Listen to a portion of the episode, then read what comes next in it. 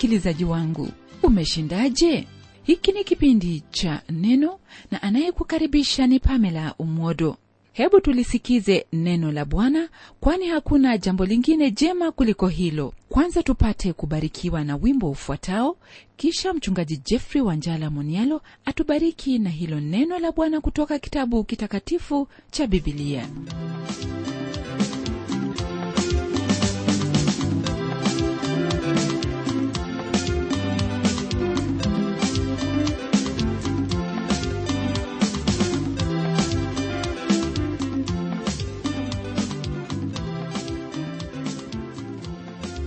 mara nyingine tena ndugu msikilizaji nachukua fursa hii kukukaribisha kwenye kipindi chetu cha leo ili tuendelee na mafundisho yetu ambayo yanatoka kwenye kitabu hiki cha yakobo tukianzia aya ya 14 kwenye sura ya pili hadi ile aya ya 26 ambayo pia yatufungia sura ya pili. Naamini kwamba mafundisho haya ambayo tumekuwa tukijifunza yamekuwa ni baraka sana maishani mwako na kwamba umeona umuhimu wa kufuatilia lile ambalo neno lake bwana la kunenea kwenye sehemu hii ambayo twajifunza siku hii ya leo tutaona jinsi ambavyo mungu huijaribu imani kwa matendo mema. Kuna baadhi ya watu ambao husema kwamba maneno ambayo yakobo ameandika kwenye sehemu hii yanatofautiana sana na yale ya paulo kwa kuwa paulo alielezea kinaganaga kwamba mtu huokolewa kwa imani. Anayasema maneno hayo kwenye kile kitabu cha wagalatia sura ya pili aya hiyo ya 16 kama ifuatavyo hali tukijua ya kuwa mwanadamu hahesabiwi haki kwa matendo ya sheria bali kwa imani ya kristo yesu. Sisi tulimwamini kristo yesu ili tuhesabiwe haki kwa imani ya kristo wala si kwa matendo ya sheria. Maana kwa matendo ya sheria hakuna mwenye mwili atakayehesabiwa haki. Mpendwa msikilizaji haya ndiyo ambayo paulo aliyanena na ndiyo ambayo huwafanya watu wengi kufikiri kwamba paulo anapingana au anatofautiana kimafundisho na huyu mtume yakobo pamoja na hii kuna hili andiko ambalo latoka kwenye kitabu cha warumi sura ya tatu aya ile ya 28 nayo na yasema hivi basi twaona ya kuwa mwanadamu huhesabiwa haki kwa imani pasipo matendo ya sheria. Hili ambalo twalisoma kwenye sehemu hii ni jambo ambalo wafaa kulifahamu kabisa kwani kwa hakika mtu hawezi akaokolewa kwa matendo ya sheria bali anaokolewa kwa imani katika kristo yesu lakini huenda jambo ambalo wajiuliza ndugu msikilizaji ni kuhusu haya ambayo paulo anayanena na yale ambayo yakobo anayanena. Je utawezaje kuunganisha mafundisho haya ambayo yaonekana kuwa yanatofautiana na kupingana? Lakini ningelipenda ufahamu hili kwamba paulo na yakobo hawasimami uso kwa uso ana kwa ana wakipigana mmoja na mwenzake. Lakini wao wamesimama huku wakiangalia upande tofauti migongo yao ikiangaliana wakipigana na hao adui ambao wanatokea katika sehemu tofauti. Katika siku hizo kulikwepo na wale ambao walikuwa wakisema kwamba ni lazima ufuate mambo yote ya sheria ili uweze kuokolewa. Naye paulo anawajibu kwa kuambia kwamba sheria haiwezi ikakuokoa isipokuwa imani katika kristo peke yake ndiyo ambayo ya kuokoa. Kwa msingi huo basi paulo pamoja na yakobo wanaitetea injili jinsi inavyohitajika nam twahitaji kuelewa jinsi ambavyo wametumia maneno yao kusudi tusije tukawaza au kufikiria kwamba watu hao wawili wa mungu walikuwa wakipigana au walikuwa wakipingana katika mafundisho yao. Paulo ananena kuhusu imani inayookoa imani iliyo ya kweli kabisa na dhahiri ambayo yabadilisha maisha ya mwanadamu mara tu anapomwamini yesu kristo. Paulo mwenyewe kwenye kile kitabu cha wafilipi sura ya tatu aya ya saba anasema hivi kuhusu kile ambacho kilimpata baada ya kumpokea yesu kristo au kumwamini. Hivi ndivyo anavyosema lakini mambo yale yaliyokuwa faida kwangu naliyahesabu kuwa hasara kwa ajili ya kristo. Mabadiliko makubwa yalitokea katika maisha yake wakati ambapo alimwamini kristo. Kisha kwenye kile kitabu cha wakorintho wa kwanza sura ile ya 15 aya ya kwanza na ya pili paulo anaandika na kusema kwamba basi ndugu zangu na waarifu ile injili niliyowahubiri ambayo ndiyo mliyoipokea na katika hiyo mnasimama na kwa hiyo mnaokolewa ikiwa mnayashika sana maneno niliyowahubiri isipokuwa mliamini bure. Rafiki msikilizaji paulo anawaambia hawa wapendwa kwamba injili ambayo aliwahubiria ndiyo ambayo wamesimama ndani yake sasa na pia ndiyo ambayo inawaokoa. Kwa hivyo ni vema uwe na msingi huo kwamba mtume paulo ananena kuhusu matendo hayo ya sheria ambayo hayana msingi wa kumwokoa yoyote yule ila imani katika yesu kristo tu. Naye mtume yakobo ananena kuhusu yale ambayo hufanyika mara mtu anapomwamini bwana yesu kristo. Neno lake bwana kwenye sura hii ya pili aya hii ya 14 yatuambia hivi katika kitabu hiki cha yakobo. Ndugu zangu yafaa nini mtu akisema ya kwamba anayo imani lakini hana matendo? Je ile imani yaweza kumwokoa kwa mujibu wa hili ambalo twalisoma kwenye aya hii ningelipenda ufahamu kwamba yakobo hazungumzii kuhusu matendo ya sheria. Hapa hasa ananena kuhusu imani hiyo ambayo ya kuokoa nayo na hiyo imani pia ambayo ni lazima iweze kuwa na matendo matendo ya imani. Imani ambayo yakobo ananena hapa ni imani ile ambayo inanenwa kwa mdomo au kuungamwa. Ndugu msikilizaji imani ambayo inaungamwa bila matendo yoyote ni imani ambayo siyo dhahiri ni imani ambayo ni bandia. Paulo anazungumza jambo hili hili kwenye kile kitabu cha wakorintho wa pili sura ya 13 kwenye aya ya tano akiwaambia kwamba jijaribuni wenyewe kwamba mmekuwa katika imani jithibitisheni wenyewe au hamjui wenyewe kwamba yesu kristo yu ndani yenu isipokuwa mmekataliwa? Ningelipenda uangalie sehemu hiyo ya kwanza ambayo hasa yanena kuhusu kujijaribu na kujithibitisha iwapo uu katika imani jambo hilo basi ndugu msikilizaji laonyesha kwamba ni rahisi mtu kufikiri kwamba yu katika imani lakini ajipate kwamba hayumo katika imani ile. Hili ndilo ambalo hufanyika wakati ambapo mtu anamkiri bwana kwa kinywa chake. Mara moja wale ambao tupo karibu na huyo ambaye amekiri huchukua kwamba mtu huyu ameokoka kwelikweli kweli au amefanya ungamo la kutoka moyoni mwake.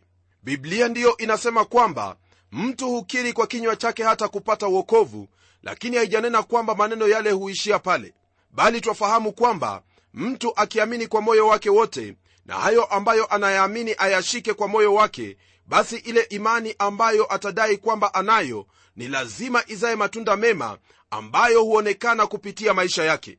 Kuna hadithi ambayo twaambiwa ndugu msikilizaji kwamba shetani alifanya mkutano pamoja na mapepo yake ili waamue jinsi gani watakavyowashawishi wanadamu kwamba mungu haishi lakini kwa kuwa wao wenyewe wanaamini kwamba yeye yupo walipigwa butua wasijue la kufanya kuhusu jambo hilo. Basi pepo mmoja akatoa wazo kwamba wawaambie wanadamu kwamba yesu kristo hakuishi hata kidogo na watu hawafai kuamini vitu kama hivyo ambavyo si vya kweli. Naye pepo mmoja akiwa na wazo lingine akasema kwamba ni vyema wawashawishi watu kwamba mauti huishia hapo hapo na hakuna chochote ambacho chafaa mtu kuwa na wasiwasi kuhusu maisha baada ya kifo. Mwisho kabisa ndugu msikilizaji alijitokeza pepo mmoja ambaye alikuwa na busara na hekima kuliko wengine wote na akawaambia kwamba ni vyema watu waendelee kuambiwa kwamba mungu yupo na kwamba kristo yupo na yeyote anayemwamini basi anapokea uokovu ila anaweza kuendelea kukiri tu kwamba ana imani lakini aendelee kuishi katika dhambi kama vile alivyokuwa akifanya basi wote wakakubaliana na kusema kwamba mpango huo ndio mzuri kabisa nao watautumia. Na ndiposa ndugu msikilizaji bado shetani anatumia mpango huo kusudi watu waweze kuendelea kukiri kwamba wanamjua yesu kristo lakini wanaishi katika maisha ambayo haimfai mtoto wa mungu hata kidogo. Paulo pamoja na yakobo wao wanakubaliana kabisa kikamilifu katika mafundisho yao. Paulo ananena kuhusu matendo matendo yale ambayo ni ya sheria ndiposa kwenye kile kitabu cha warumi sura ya tatu aya ya 20 anasema kwamba kwa sababu hakuna mwenye mwili atakayehesabiwa haki mbele zake kwa matendo ya sheria kwa maana kutambua dhambi huja kwa njia ya sheria. Ni kana kwamba mtume paulo anawaambia wapendwa kwamba sheria ni kama kioo inayodhihirisha kwamba wewe una kasoro wewe una dhambi na haiwezi kukuokoa kwa vyovyote vile. Matendo ya sheria ndugu msikilizaji hayawezi kumwokoa mtu yeyote na upande wa pili twakutana na yakobo naye anasema kwamba unahitaji jambo ambalo ni zaidi ya matendo ya sheria. Yeye anaandika akisema hivi kwenye sura ya pili aya ya kumi katika kitabu hiki cha yakobo akisema kwamba maana mtu awaye yote atakayeishika sheria yote ila akijikwaa katika neno moja amekosa juu ya yote. Kama vile mtu mmoja alivyosema kuhusu jambo hili ndugu msikilizaji alisema kwamba mtu hawezi kuokolewa kwa kuwa mtiifu kikamilifu kwa sababu hawezi kufikia kiwango hicho. Na tena hawezi kuokolewa kwa kutokuwa mtiifu kwa kuwa mungu hawezi kuyapokea mambo kama hayo. Na sasa suluhisho ambalo lipo hapa la kutatua shida hili ni ule ukombozi ambao wapatikana katika kristo yesu mwana wa mungu aliyekufa pale msalabani ili kwamba wote wanaomwamini wafanyike haki. Na ni kwa msingi huo basi ndugu yangu ndiposa hawa mitume wawili yakobo na paulo wananena kama vile ambavyo wanavyonena. Katika kitabu cha wagalatia sura ya pili aya hiyo ya 16 paulo aliyeweka maneno haya wazi kwamba watu hawaokolewi kwa mambo ya sheria au matendo ya sheria lakini baadaye katika huo waraka anaandika akisema kwamba tusichoke katika kutenda mema maana tutavuna kwa wakati wake tusipozima roho. Nam waweza kusoma maandiko hayo kwenye kitabu cha wagalatia sura ya 6 aya ya 9 kuna mengi ambayo yahitaji kutendeka ndugu msikilizaji ambayo yanaambatana sambamba na kuamini. Ndiposa pia kwenye hicho kitabu cha wagalatia sura ya sita, aya ya 6 na saba, neno lake bwana latuambia hivi. Mwanafunzi na amshirikishe mkufunzi wake katika mema yote. Msidanganyike. Mungu hadhihakiwi kwa kuwa chochote apandacho mtu ndicho atakachovuna kwa msingi wa hili ambalo twalisoma hapa twaona kwamba chochote ambacho utaamua kutenda yaani chochote utakachokipanda hicho ndicho ambacho utavuna. Nam lile ambalo ningependa ufahamu ni kwamba neno hili hasa lanena kuhusu matendo mema ambayo ni matunda ya imani.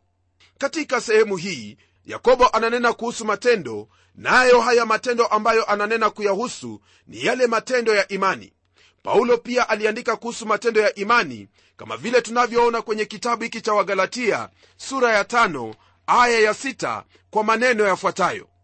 Maana katika kristo yesu kutahiriwa hakufai neno wala kutotahiriwa bali imani itendayo kazi kwa upendo.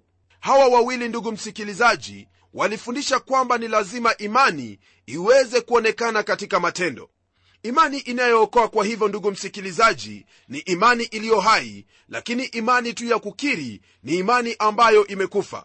Na kuna wengi ambao wanajiita kuwa ni wakristo wanaokiri kwamba ni wakristo leo hii lakini kile ambacho kipo wao huenda tu kanisani na hapo ndipo mwisho wa imani yao iwapo msikilizaji wewe hufanya hivyo ni lazima ubadili nia yako ni lazima ugeuze mawazo yako na kuanza kuona kwamba ni lazima imani uliyo nayo katika kristo kuwa ni imani yenye matendo.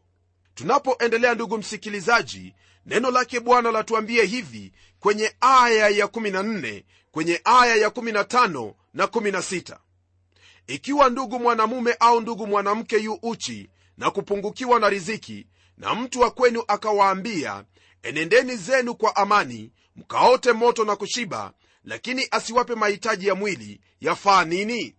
Hili ambalo ndugu msikilizaji twalisoma hapa ni jambo ambalo latuamsha sisi kama watoto wa mungu kuweza kufahamu kwamba ni lazima tuweze kutenda kitu hasa kwa wale ambao ni wa imani na hata wale ambao wasio wa imani tuweze kuwatendea yale ambayo yataonyesha kwamba tuna imani katika mungu aliyetuokoa kumbuka kwamba bwana yesu kristo alisema hivi kwenye kile kitabu cha yohana sura ya 13 aya 35 kwamba watu wote watatambua ya kuwa sisi ni wanafunzi wake iwapo upendo utakuwepo kati yetu sisi kwa sisi.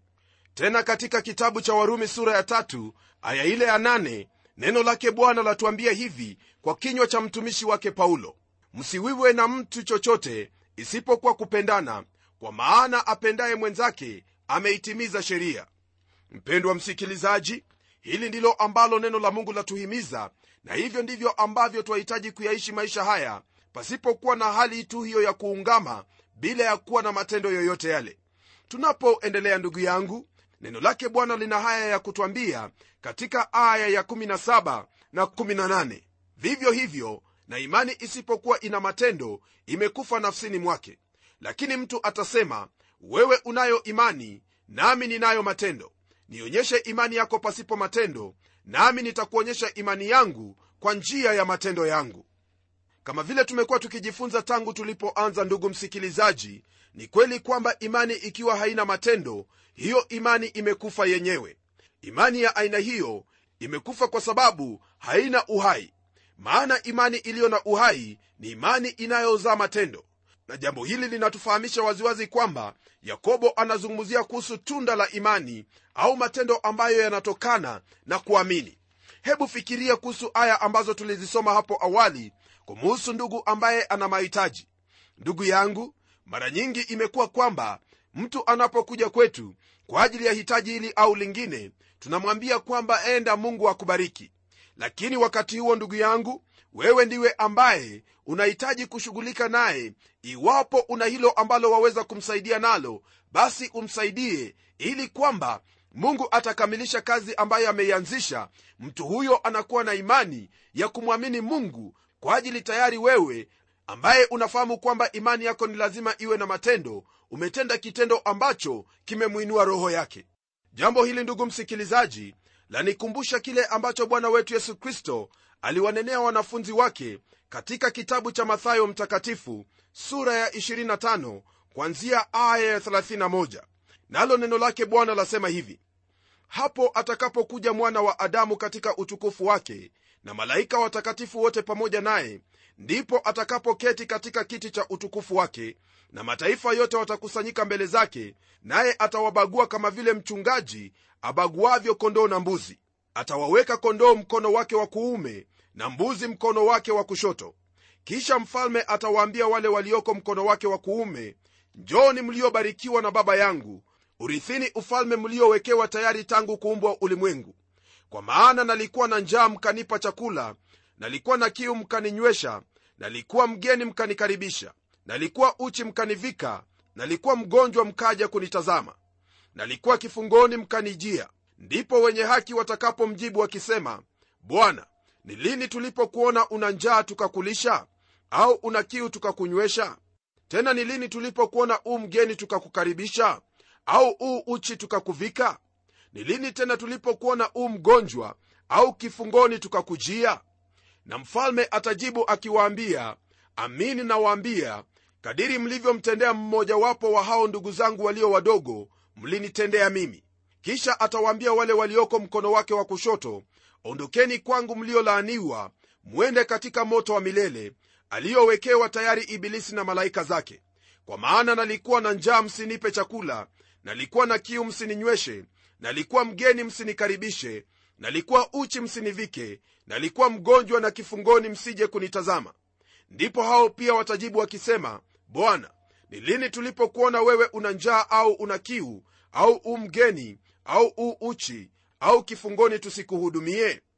Naye atawajibu akisema amin nawaambia kadiri msivyomtendea mmojawapo wa hao walio wadogo hamkunitendea mimi na hao watakwenda zao kuingia katika adhabu ya milele bali wenye haki watakwenda katika uzima wa milele. Mpendwa msikilizaji hapa kwa hakika maneno ambayo tuyasoma kwenye kitabu hiki cha mathayo ni maneno ambayo yanatuonyesha waziwazi kwamba ni lazima imani yetu iwe na matendo tuweze kutenda kile ambacho kama kristo angelikuwepo hapa yeye mwenyewe angelitenda. Lakini kwa kuwa kristo yu ndani yetu ni lazima sisi tuweze kutenda lile ambalo twafaa kulitenda maana sisi ni mwili wake. Tunapogeukia aya ya19 msikilizaji neno lake bwana laendelea kwa kusema hivi. Wewe waamini ya kuwa mungu ni mmoja watenda vema. Mashetani nao waamini na kutetemeka. Kulingana na aya hii kama vile tumeisoma msikilizaji hii hasa ina maana kwamba utumishi wa mdomo hauridhishi hata kidogo na wala haiwezi ikawa kielelezo cha imani ambayo yaokoa. Kwenye aya ya 20 ndugu yangu neno lake bwana laendelea kwa kutwambia hivi lakini wataka kujua wewe mwanadamu usiye kitu kwamba imani pasipo matendo haizai? Imani ndugu msikilizaji kama vile tumesoma kwenye kitabu cha mathayo au kama vile tumeona kwenye vitabu mbalimbali mbali katika mafundisho haya ni lazima iwe ni imani iliyo hai imani ambayo ina matendo. La sivyo imani tu kwa mdomo au kwa uungamo tu haina faida yoyote ile ndiposa twaona kwamba yakobo anaendelea kuelezea jinsi ambavyo imani yafaa kuwa. Hili ndilo ambalo twalipata kwenye aya ya 21 hadi 24 nalo neno lake bwana latuambia hivi. Je baba yetu ibrahimu hakuhesabiwa kuwa ana haki kwa matendo hapo alipomtoa isaka mwanawe juu ya madhabahu? Waona kwamba imani ilitenda kazi pamoja na matendo yake na ya kwamba imani ile ilikamilishwa kwa njia ya matendo yale maandiko yale yakatimizwa yaliyonena ibrahimu alimwamini mungu ikihesabiwa kwake kuwa ni haki naye aliitwa rafiki wa mungu. Mwaona kwamba mwanadamu huhesabiwa kuwa ana haki kwa matendo yake si kwa imani peke yake. Hili ambalo twalisoma hapa kwenye aya hizi ni jambo ambalo pia lasisitiza kwamba imani ni lazima iandamane na matendo. Ni kweli unapotazama maisha yake ibrahimu ibrahimu alihesabiwa haki kwa imani kama vile neno hilo limetwambia na pia jinsi ambavyo utapata kwenye kile kitabu cha warumi sura ya 4 aya ya tatu. Ibrahimu alimwamini mungu naye alimtii mungu katika kila jambo na alijua kwamba lolote ambalo mungu amemwahidia tangu hapo awali ni lazima atalitimiza. Mpendwa msikilizaji kwa kumwamini mungu tu na kuendelea kutenda yale ambayo mungu alikuwa amemwagiza hapo ndipo ibrahimu alifanyika kuwa haki tunapoendelea neno lake mungu liendelea kutupa maelezo zaidi kwenye aya ya 25 nalo neno lasema hivi vivyo hivyo na rahabu yule kahaba naye. Je hakuhesabiwa kuwa ana haki kwa matendo hapo alipowakaribisha wajumbe akawatoa nje kwa njia nyingine? Rahabu huyu ambaye neno la mungu lanena hapa ni yule mwanamke ambaye aliwaficha wapelelezi ili wasionekane kisha akawaonyesha namna ya vile ambavyo wangelitoroka bila kuonekana na wanajeshi wa yeriko ambao walikuwa wakiwatafuta ili kuwaua. Waweza kusoma habari hizi ndugu msikilizaji katika kitabu cha yoshua sura ya pili. Huyo mama ambaye alikuwa anaishi katika mji huo wa yeriko aliyetia maisha yake hatarini kwa kuachana na matakwa ya watu wao ili aweze kuwaokoa watu hawa maana alimwamini huyo mungu wa israeli licha ya kuwa ni mtu wa mataifa. Hili ambalo twaliona hapa yani kumuhusu rahabu ni kielelezo ambacho chaonyesha kwamba imani ni lazima iambatane na matendo. Nam kwa kumalizia sura hii ya pili yakobo anasema maneno yafuatayo kwenye aya ya 26 maana kama vile mwili pasipo roho umekufa vivyo hivyo na imani pasipo matendo imekufa.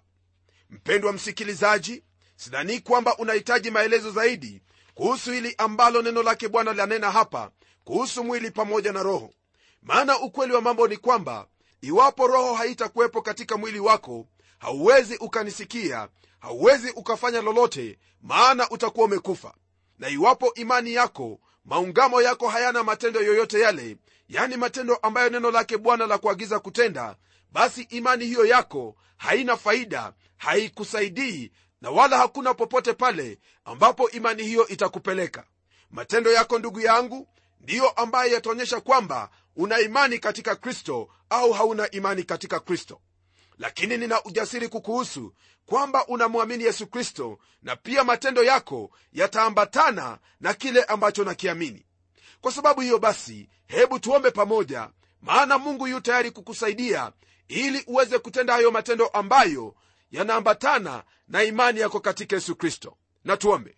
Baba tena mungu uishie milele na kushukuru kwa ajili ya mafundisho haya mema ambayo unazidi kutufundisha kuhusu imani katika kristo yesu ambaye ni mwana wako.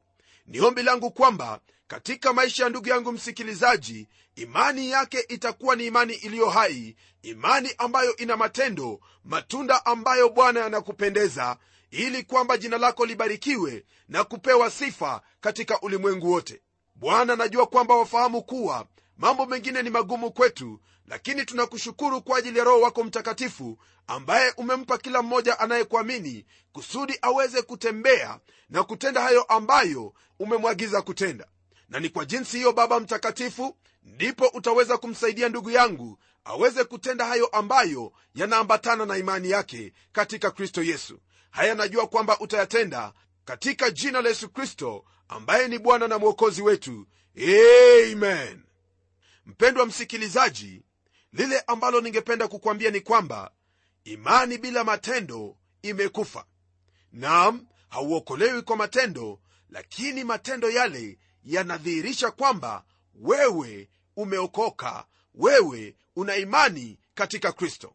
Soma neno lake bwana ili kwamba uendelee kukuwa katika imani nayo na hiyo imani itazaa matunda na watu wa mungu watabarikiwa na kuhimizika naye mungu atatukuzwa maishani mwako mungu awe pamoja nawe hadi tutakapokutana tena kwenye kipindi kijacho na kutakia heri na baraka zake mwenyezi mungu. Ni mimi mchungaji wako jofre wanjala munialo na neno litaendelea